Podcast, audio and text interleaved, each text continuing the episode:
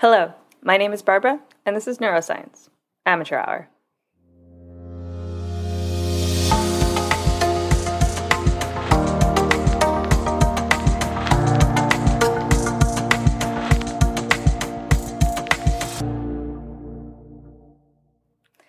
Welcome back.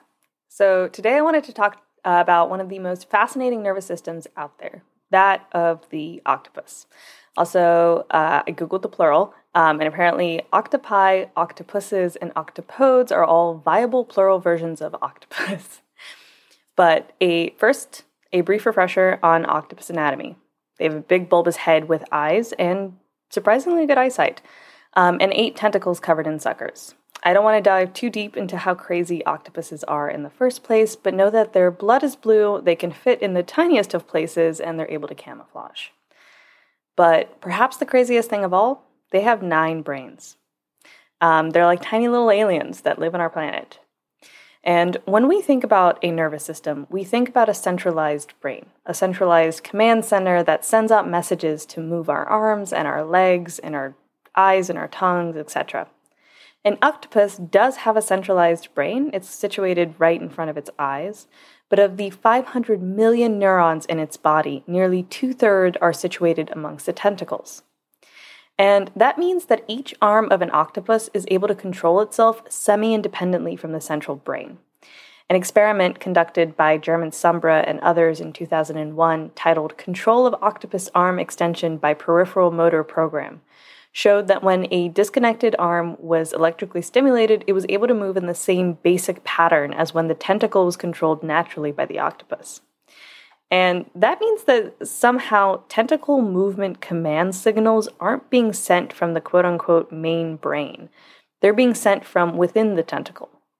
And now that makes sense if you think about a tentacle, it's just one giant flexible muscle with like a bajillion degrees of freedom.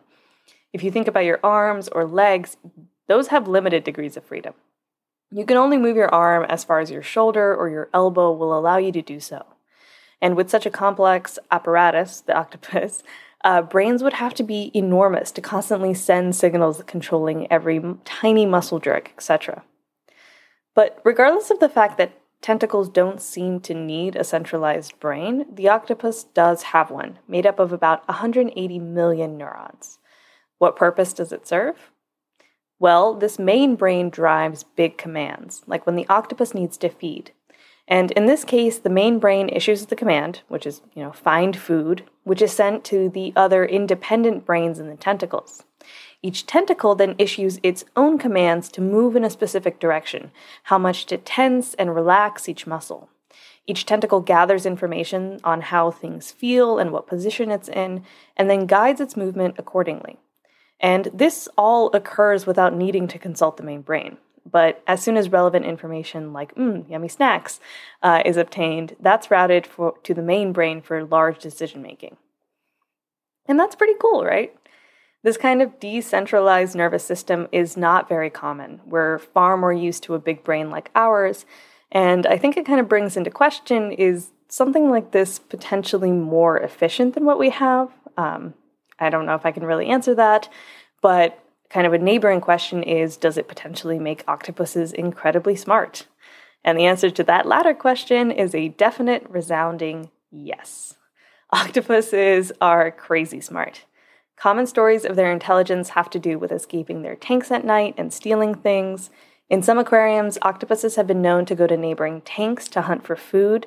In others, these animals have learned how to turn off lights by squirting jets of water at the bulbs and short circuiting the power supply.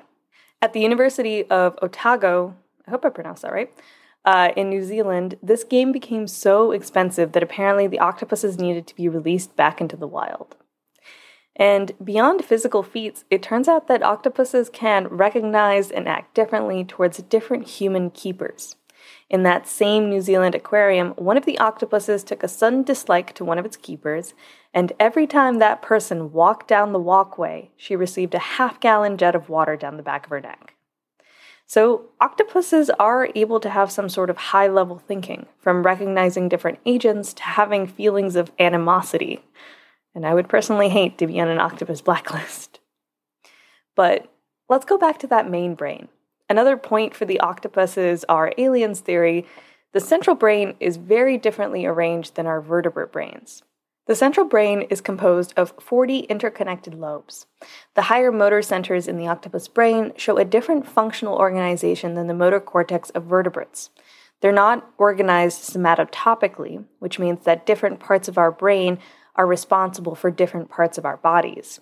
In human beings, in our brains, our motor cortex is organized such that we have a little person inside of us. One part of our motor cortex is responsible for movement in our nose, and the part adjacent to that is responsible for movement in our cheeks, and the part adjacent to that is responsible for our lips.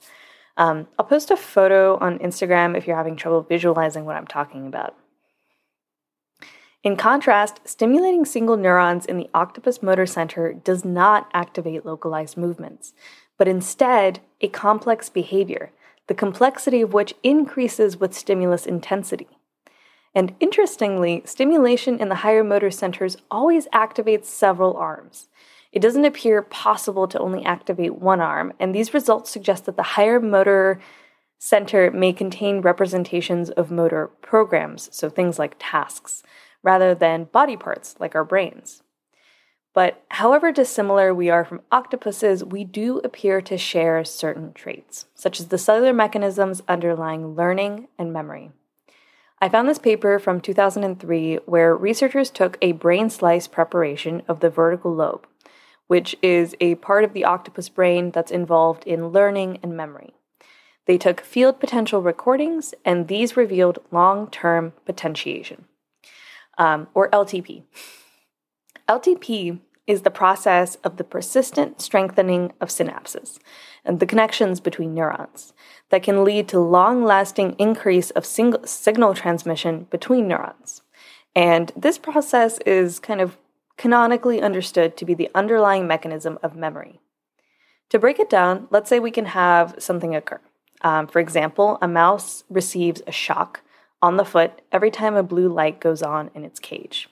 We know from experimental example that over time the mouse will exhibit fear when the blue light goes on in its cage, even in the absence of the shock.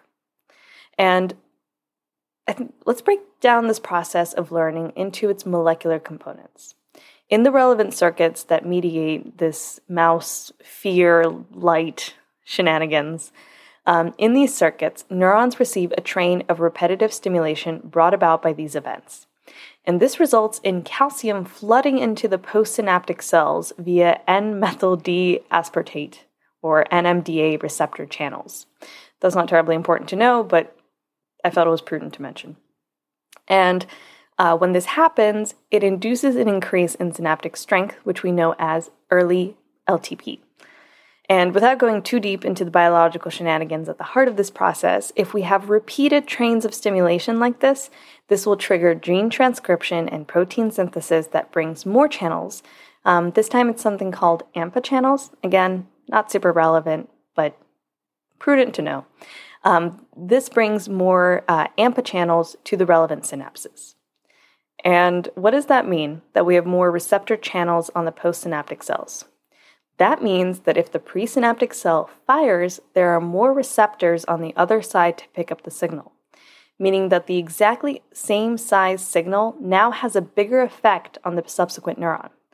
And this is called synapse strengthening. And if you're curious about learning and memory in more depth, I have plans to make a podcast episode about it, just completely devoted to this insane and pretty incredible process. But I've also linked some papers in the show notes as a resource to get started. What does that mean about us and octopuses? It means that there's some sort of convergent evolution that has led to the selection of similar activity dependent synaptic processes that mediate complex forms of learning and memory in vertebrates and invertebrates.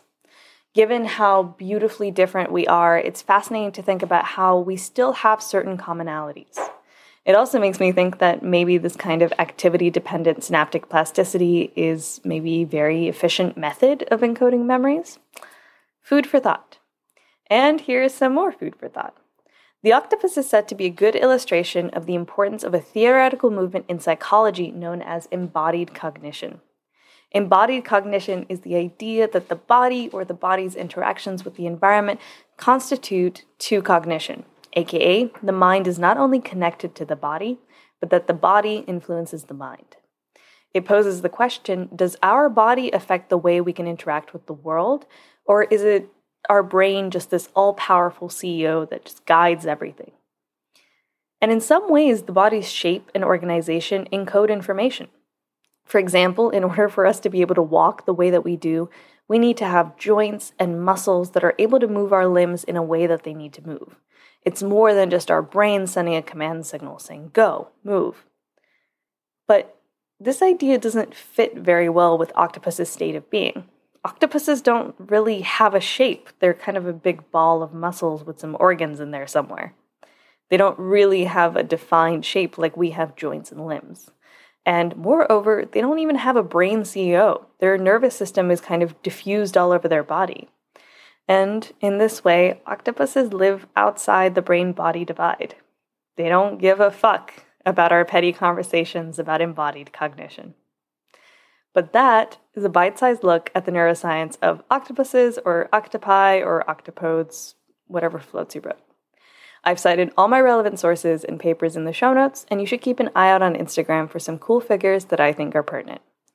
Please rate, review, and subscribe. And if you have any questions, comments, concerns, queries, or complaints, please email me at neuroscienceamateurhour at gmail.com or DM me at neuroscienceamateurhour on Instagram. This podcast is available on pretty much any platform I can think of, so please recommend it to your friends and loved ones. And if you're feeling so inclined to financially support my work, please buy me a cup of coffee at buymeacoffee.com slash neuroscience. Also, if you have something you really want to learn about, please contact me, and you'll probably see an episode about it soon. Happy researching, and I hope to see you again.